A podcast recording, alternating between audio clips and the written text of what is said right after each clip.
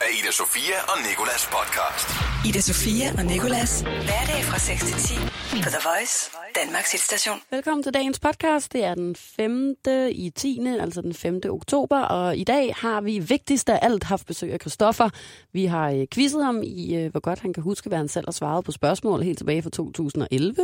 Vi har fået ham til at tale om hans nye single Irony, og så fortæller han også om sit yndlings Kim Larsen-nummer. Så det er en lidt ekstra lang udgave i dag. Det er det. Og vi har også nogle andre ting faktisk. Og overskriften på det her, det kunne være prut, narko, curling og så Kristoffer. Ja. Fordi vi har også talt om prut, vi har også talt om narko, og vi har også talt om det at være curlingbarn. Så lyt med og bliv klogere på prut, narko, curling og krisser.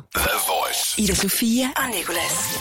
Jeg var til massage i går på Frederiksberg, og det var lidt sent. Det var sådan omkring klokken 5. Jeg går ind til min behandler, som hun er blevet nu, og får min massage. Så bliver hun derinde, og jeg går ud i venteværelset og tager mine sko, fordi det var et skofrit hus. Så man skulle stille sine sko i indgangen, så kunne man tage sådan nogle lånesandaler. Det lige noget, som de brugte at bygge pyramider, eller som de havde på dengang, man byggede pyramider. Nå, men der er det her hyggelige venteværelse, hvor der er nogle sidepladser og en pejs og noget vand.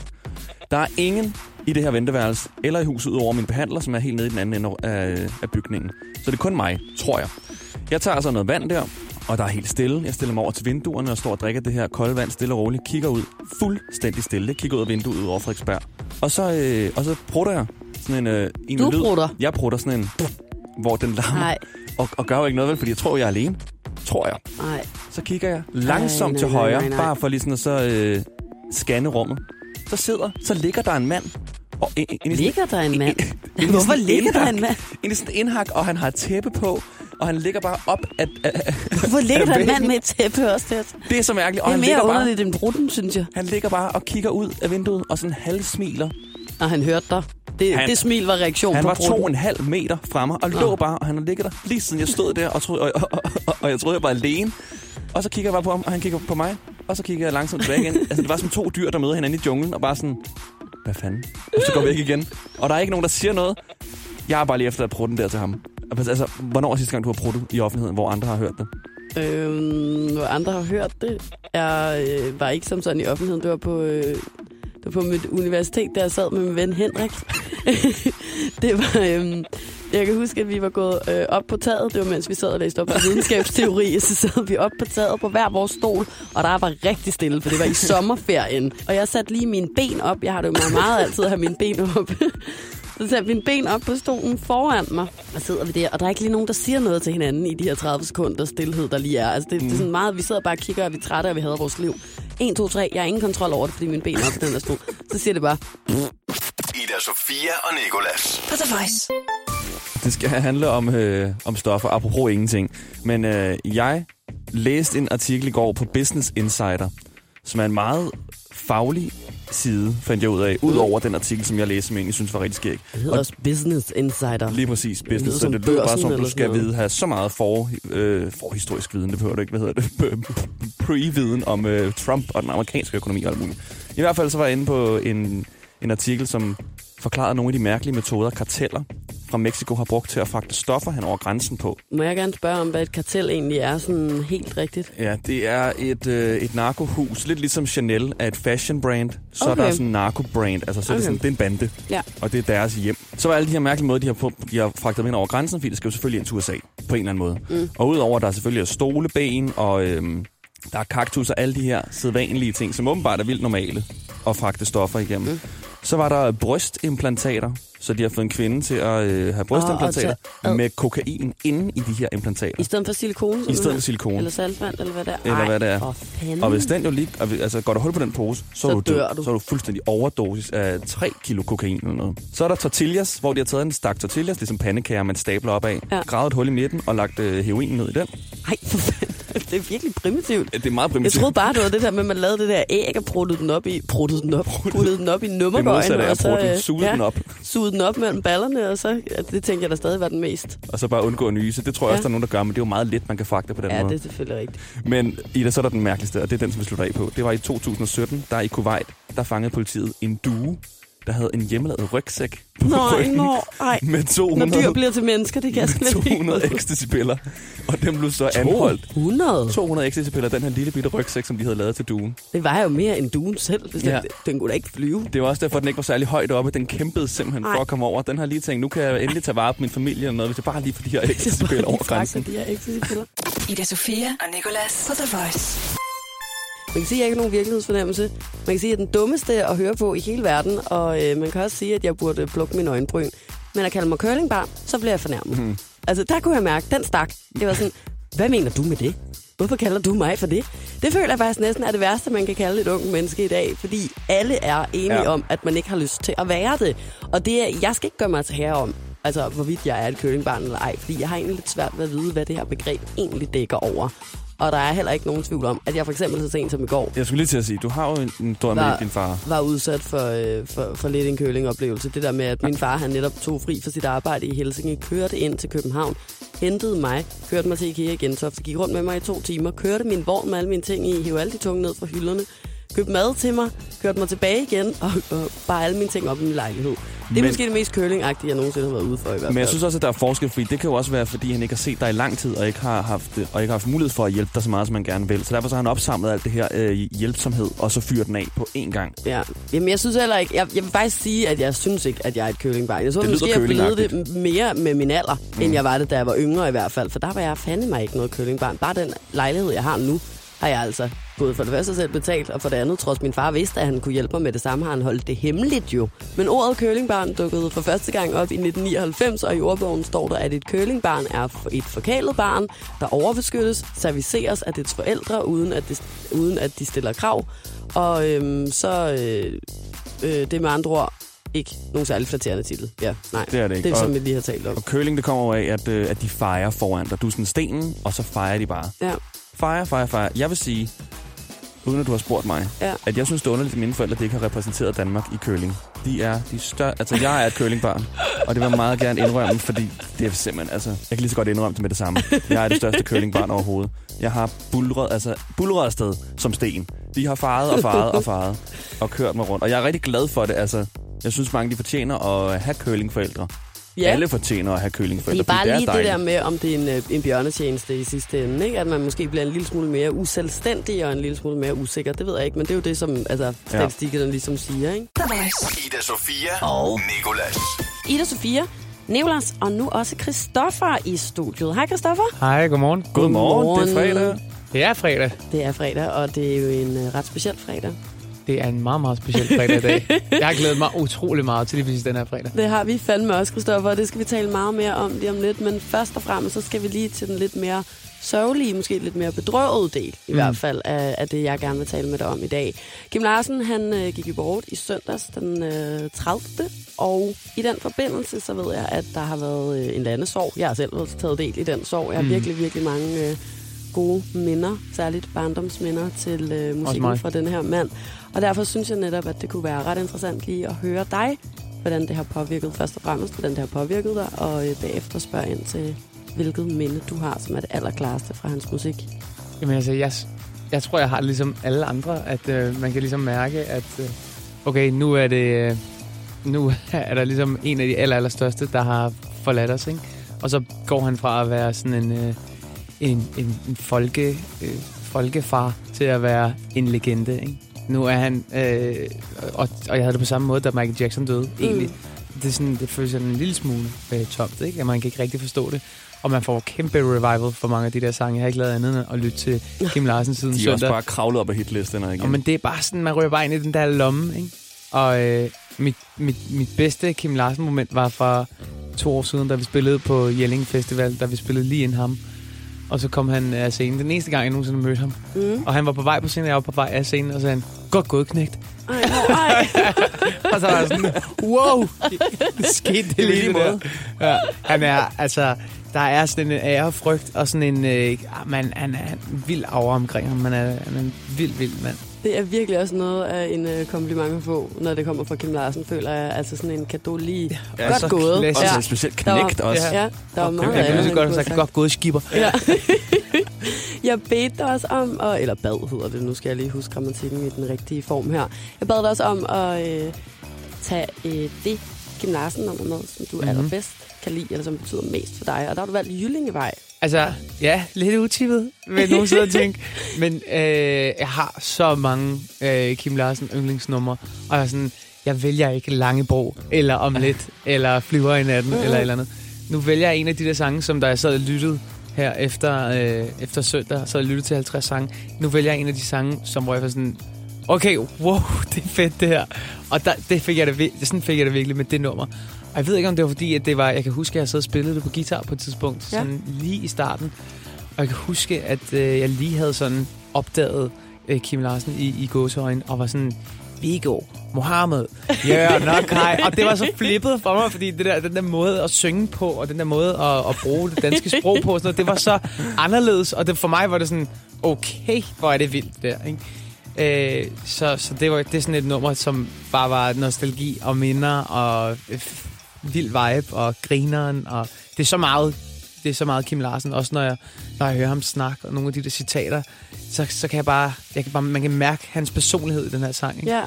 Vi var til sådan noget TV2's 30 års fødselsdag i går, hvor det viste et klip, hvor han havde et fuldstændig legendarisk citat, hvor han siger sådan, Grammys og award shows, det er sgu for tøsdreng. Du er så sej, altså. Det klip har jeg også godt set noget af, og så siger han også et eller andet med os, der er rigtig store, og et eller andet. Det, de store drenge, det gider de sgu ikke. Ja, det var det der, ja. Det kan jeg godt huske, det så også. Men man kan virkelig mærke den der, lige præcis den der Larsen, den kan man mærke i den her sang.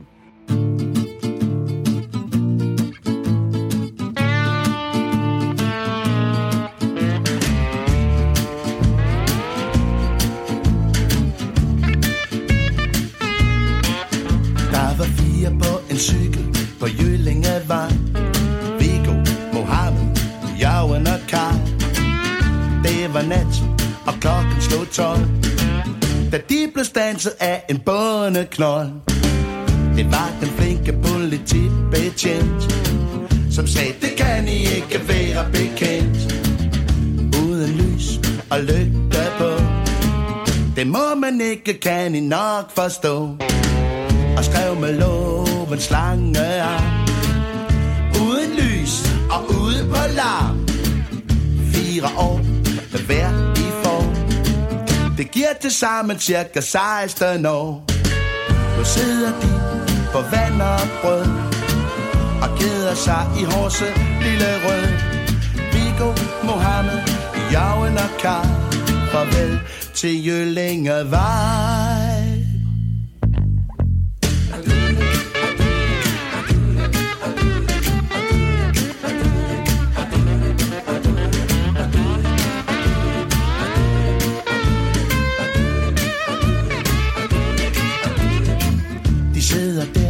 Og tænker på, hvordan det med deres cykel skal gå.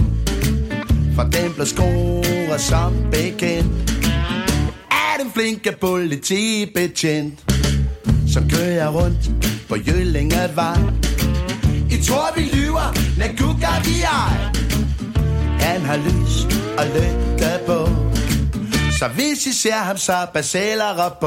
Og der var 4 på en cykel på Jyllingevej, Viggo, Mohammed, Jørgen og Karl. Det var nat, og klokken slog 12, da de blev standset af en bondeknold.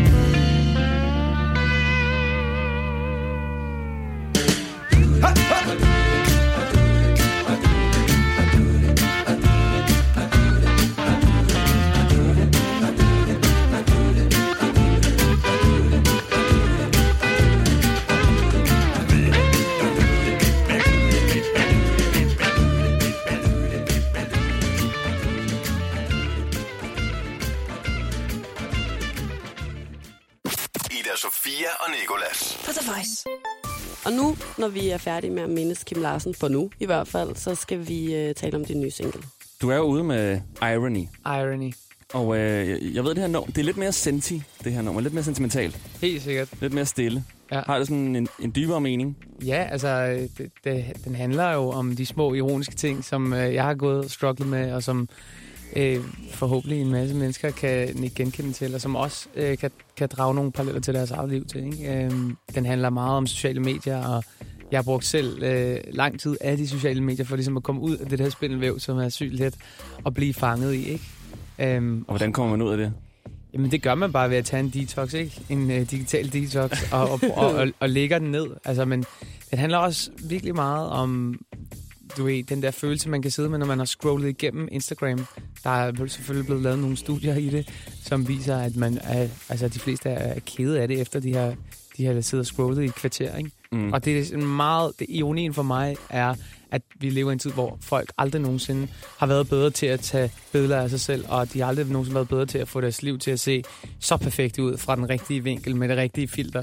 Og samtidig så har der aldrig nogensinde været så mange unge mennesker med depressioner og med angst og med stress og med whatever, ikke? Lavt selvværd. Og det er ikke kun sociale medier, men der kommer i hvert fald et kæmpe pres fra de sociale medier, ikke? Mm. Som jeg jo selv har været med til både at skabe og selv har mærket, og det, sådan, det påvirker på rigtig mange måder, ikke? Og det hele taget bare være afhængig af sin mobiltelefon og, du ved, små løgne, man fortæller med sig selv. Jeg snakker om at ryge, og så hører jeg et eller andet sted sådan, men du ved, rødvin er meget farligere, eller hvis du bare stopper inden du er 26, så går det nok. Sådan, okay, så fortæller man sig selv sådan, jeg så bliver bare ved med at ryge indtil 26. Men er det sandt alt det her, du synger? Altså det der med at ryge og sådan noget? Ja. Kan du godt lige komme til at blive bob-en? Ja, men jeg bob-en. Hvad er det for et som man jo siger. Ja. Kan du godt komme til at lide bob-en? Bob-en. Det er, altså, den er fuldstændig sandfærdig. Alt hvad jeg synger i den her sang. Faktisk som en af de, ikke første sange, men du ved, tit når jeg skriver sange, så er der meget af det, der er sådan, jeg tager fra mit eget liv, og så tilføjer jeg til historien, altså med whatever, hvad der nu lige lyder fedt og sådan noget. Det var virkelig vigtigt for mig, det her, det skal fucking være en til en. Så alt, hvad jeg synger om tatoveringer, alt, hvad jeg synger om at ryge, alt, hvad jeg synger om, at det der med at prøve at køre kød ud af min diæt, hvor ligesom at redde planeten, og så bare, så går det op for mig 4 dage efter, sådan, fuck, jeg elsker bacon. Hvordan kunne du glemme det? Okay, altså, det er alt sammen noget, som jeg sad i en studiesession og snakkede med de 2 drenge om, som jeg skrev sangen med, og så var sådan, yo, put it into a song, man. Og så blev det til en sang, og der gik ikke særlig lang tid, det gik 20 minutter, så var nærmest hele skelettet der. Så har jeg været frem og tilbage mange gange for at finde de rigtige linjer, for ligesom at få virkelig i dybden det der med følelsen af, som også er meget sådan, det der er lidt nøgen ved den her sang, den er så ærlig, så når jeg hører den, så er jeg sådan, wow, altså det er virkelig anderledes at høre min egen musik og min egen stemme synge nogle af de her ting. So pretty perfect on the surface, but the truth is I don't wanna be that guy. Som er sådan, det er underligt at sige det højt. Lige pludselig det der med sådan, den der facade, man har haft udadtil, og den måde, man ved, at andre folk har opfattet en, at sige sådan, det er faktisk ikke sådan, jeg egentlig føler mig. Nej. Det er det der med tatovering, som du også nævnte. Du synger, at du har fået en tatovering, som du er bange for at vise til din mor. Mm. Hvad er det for en tatovering? Det er den her kæmpe store underarmstatovering. Som forestiller en tiger. Ja. Hvad sagde din mor så, for jeg går ud fra, hun har set den nu? Jamen, hun synes, det var flot, men hun var sådan, og det har hun sagt alle de gange, hun har set, jeg har fået en ny tatovering. Så hun var sådan, nu har du alle de flotteste, der er. Så ikke flere nu. Ej, det er så mor.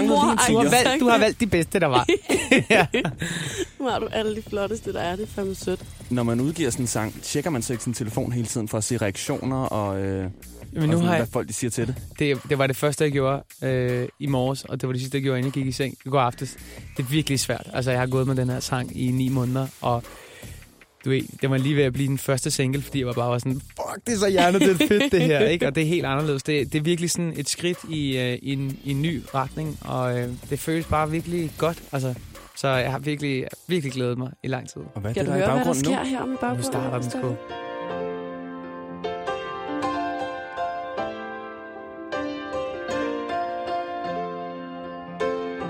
I'm still smoking cause I read somewhere if I quit before I'm 26 I'll be fine, so I'm lying to myself while I light another cigarette.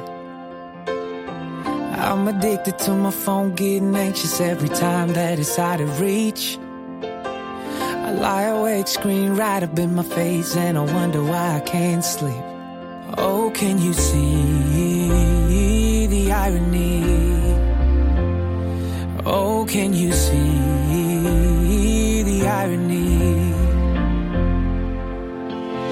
I saw these awful things in a documentary, decided I would stop eating meat to save the planet till I was like, damn it, I didn't even last a week.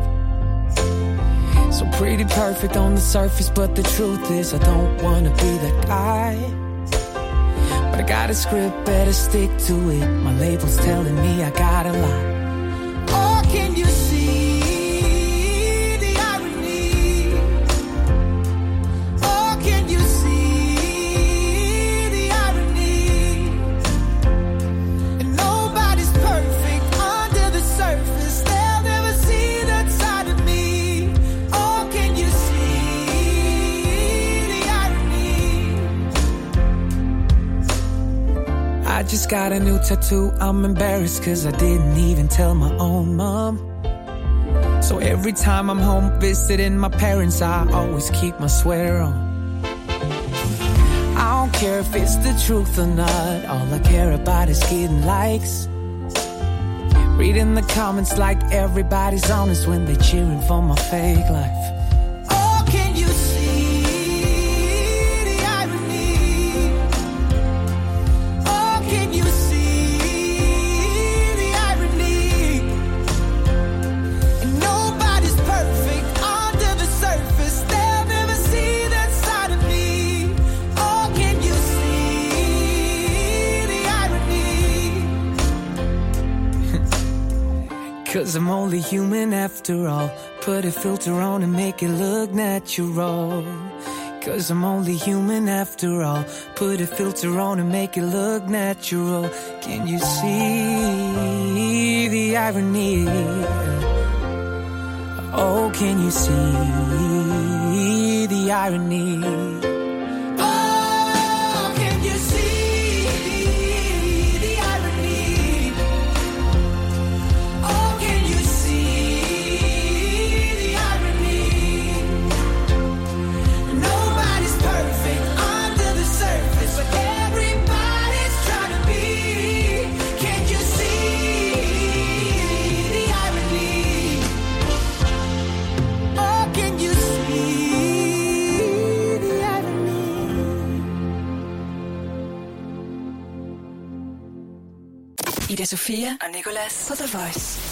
Vi skal faktisk lige Der er lige noget, der skal have clearet. Flere spørgsmål. have et spørgsmål mere til Irony. Ja, som er din nye single, som vi hørte det her for ikke så lang tid siden. Altså, du har jo virkelig lavet en research, som kommer fuldstændig bag på mig. Det er meget, meget stærkt. Du har jo netop... Ja, jeg har virkelig gjort min lektie her, for du har jo spillet den ind imellem til nogle koncerter. Både i Tivoli og Tivoli Friheden. Jeg har prøvet den af i løbet af sommeren. Der var forskel på din optræden i Tivoli Friheden og i Tivoli her i København. Ja. I København, der synger du So pretty perfect on the surface, but the truth is I don't want to be that guy. Men i Tivoli Friheden sang du If people ask me, I would never do drugs, but the truth is I'm getting high. Ja. Hvorfor er det, at det blev den første, du valgte at putte ind i? Er det fordi det der med drugs, det er sådan lige skridtet? Det er faktisk fordi, at den her sang er blevet en stor prioritet i Asien.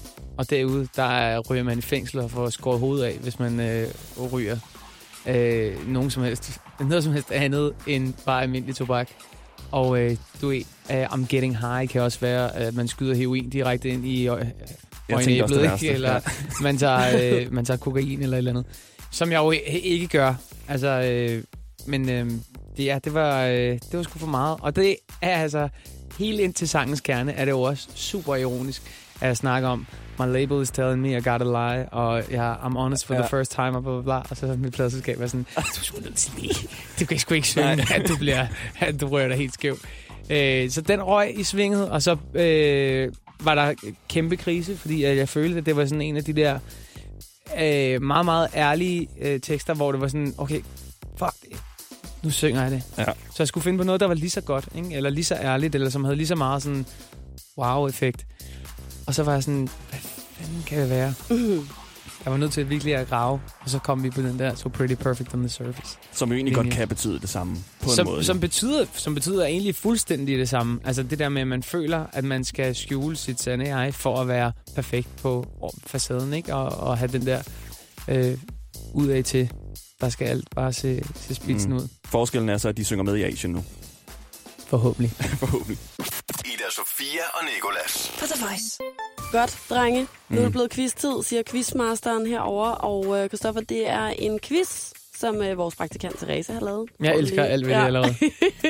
Og den går egentlig ud på, at du skal gætte, hvad du selv engang har svaret til nogle spørgsmål. Vi har sådan 4 oplæg, og så får du lov til at prøve at gætte, hvad du har svaret. Og så spiller vi klippet for dig bagefter. Ikke? Og, hvor langt er vi tilbage? 2011. Vi er helt tilbage til 2011, men vi starter i nutiden. Det her er ikke så lang tid siden. Sidste gang, du var her og talte med Nicolas og jeg, der talte vi blandt andet en del om fodbold. Og du fortalte, at du var en rigtig hej til at spille fodbold, men altså. At... så derfor har du en bold med? Ja. Helt ydmygt har du sagt, at du er pissegod. Ja, men det synes jeg er fint nok. Der er ikke nogen jantelov her. Nej, godt. Men du sagde også, at det var federe, at du var blevet sanger og ikke fodboldspiller. Og hvorfor er det, at du ikke er ked af, at du er blevet sanger frem for fodboldspiller? Okay, bare sådan frit fra hoften, eller hvad? Jamen, Teresa havde lavet valgmuligheder, men jeg synes, det er sjovere, hvis han rigtig selv skal prøve at gætte. Okay, hvorfor sagde jeg, at det var federe at være sanger i stedet for fodboldspiller? Ja, hvorfor var du ked af, at du ikke var blevet fodboldspiller frem for sanger? Hvorfor var jeg ikke ked af det? Fordi der er flere damer i at være sanger. Det er fandme løg. Der er flere damer i at være profsanger. Hørte du, hvad du selv sagde? Nej. Åh, jeg skruer lidt op. Ja, der. Der er flere damer i at være profsanger. Hvor er det fedt. Næsten ordret. Det er godt nok imponeret over. Jeg ved bare, jeg skal svare så latterligt på de her spørgsmål som overhovedet muligt. Det er kæmpestort point. Kæmpe point. Nå. Wow, en fed quiz. Der er stadig ikke nogen jantelov. Ja. Hvor er det fedt. Nu, hvor at du så er blevet popstjerne, har det medført en masse fans. Og jeg tænker, at det nogle gange godt kan være lidt overvældende med alle de tøser, der render efter dig. Så hvad har du engang svaret på, hvad du egentlig gør for at berolige alle de fans, der render efter dig? For at berolige de fans? Ja, altså når de kommer løbende efter dig på gaden, hvad gør du ligesom for at få dem til at tage det stille og roligt? Hvad fanden siger man til sådan et spørgsmål? Det er også stærkt, ikke? Hvad gør du for at berolige dem? Jamen, jeg prøver selv at bevare roen, og så prøver jeg at udstråle... Jeg ved ikke, hvad fanden har jeg sagt. Altså. I hvert fald ikke det der, nej, kan jeg fortælle dig. Mit trick er bare at kysse hende på munden. Så det plejer normalt at få dem til at calm down, baby. Calm down, baby. Calm down. Du siger ikke calm down, du ved. Nej, du siger calm down, baby. Og så lige... Ja. Okay, ja, så laver du jeg altså skal sige det latterligste, jeg skal komme. Det er det, jeg siger. Jeg har lukket så meget juice ud, altså. Ja, det er muligt at gætte det her, altså. Spørgsmål nummer 3 er... Er der nogen, du kunne finde... Ja. Det er næsten det bedste, den der til sidst. Er der nogen, du selv kunne finde på at rende efter, hvis du så hende eller ham på gaden? Hvad har du svaret til det? Der har svaret sådan noget Beyoncé eller Rihanna eller et eller andet. Nej, ikke rigtigt. Jeg kan ikke forestille mig, hvem der skulle gå ned ad gågaden, før jeg vil løbe hen og være sådan... Kan ikke få en projekt, kom der. Altså, David Beckham, måske. Du nåede jo lige at sige Beckham. Jeg nåede lige at sige, jeg kunne godt huske, at jeg har sagt det på et tidspunkt. Kan du det? Jeg kan godt huske, at jeg på et tidspunkt har sagt, at måske David Beckham. Altså, fordi hvis man gik forbi David Beckham, så ville man være sådan, okay. Hej. Er det David Beckham, der går der? Men du vil ikke have det sådan, hvis du gik forbi Beyoncé, for eksempel? Nå, det er bare Beyoncé. Jo, sådan vil jeg have det med utrolig mange mennesker. Ja. Men vi har et sidste spørgsmål. Og du har jo nogle meget loyale og dedikerede fans, som bombarderer dig med gaver, blomster, breve og alt den slags. Og du er på et tidspunkt blevet spurgt, hvad du ligesom gør med alle de her ting, du får. Hvad gør du egentlig med alle de ting, de forærer dig, er det konkrete spørgsmål, du er blevet stillet. Hvad svarede du til det, tror du? Der svarer jeg noget i retning af, jeg gemmer det i sådan nogle store sorte sække, sådan så jeg kan starte et museum, et fanmuseum på tidspunkt, med alt, hvad der er blevet givet og modtaget gennem tiden. Sådan her svarede du rigtigt. Jeg har en idé om, at på en eller anden tidspunkt, så holder jeg bare en aktion, hvor at, de kan få lov til at købe deres gaver tilbage alle sammen. Fordi at, what to do with it, ikke? What to do with it? Jeg elsker, at jeg bare får sådan inkorporeret en engelsk sætning i alle mine svar. Calm down, baby. Jeg kan næsten lave en ny sang her. Altså. Ja, der er ikke flere spørgsmål. Laver en aktion, så kan de købe deres fringaver tilbage. Ej, det er sgu stærkt nok svaret. Ja, det er fint nok. Det er bedre end det med at putte det i sorte sække, synes jeg. Ida, Sofia og Nicolas podcast. Tak fordi du havde lyst til at lytte med i denne her podcast. Håber, at du likede det. Du kan faktisk lige gå ind på vores Instagram, måske og like nogle billeder, hvis du synes, at det er fedt. The Voice.dk, og så kan du også lige følge. Der er også flere podcasts her på Radioplay.dk/The Voice, eller iTunes, eller hvor end du finder din podcast. Det her er Ida Sofia og Nicolas podcast. Ida Sofia og Nicolas, hverdag fra 6 til 10 på The Voice, Danmarks hitstation.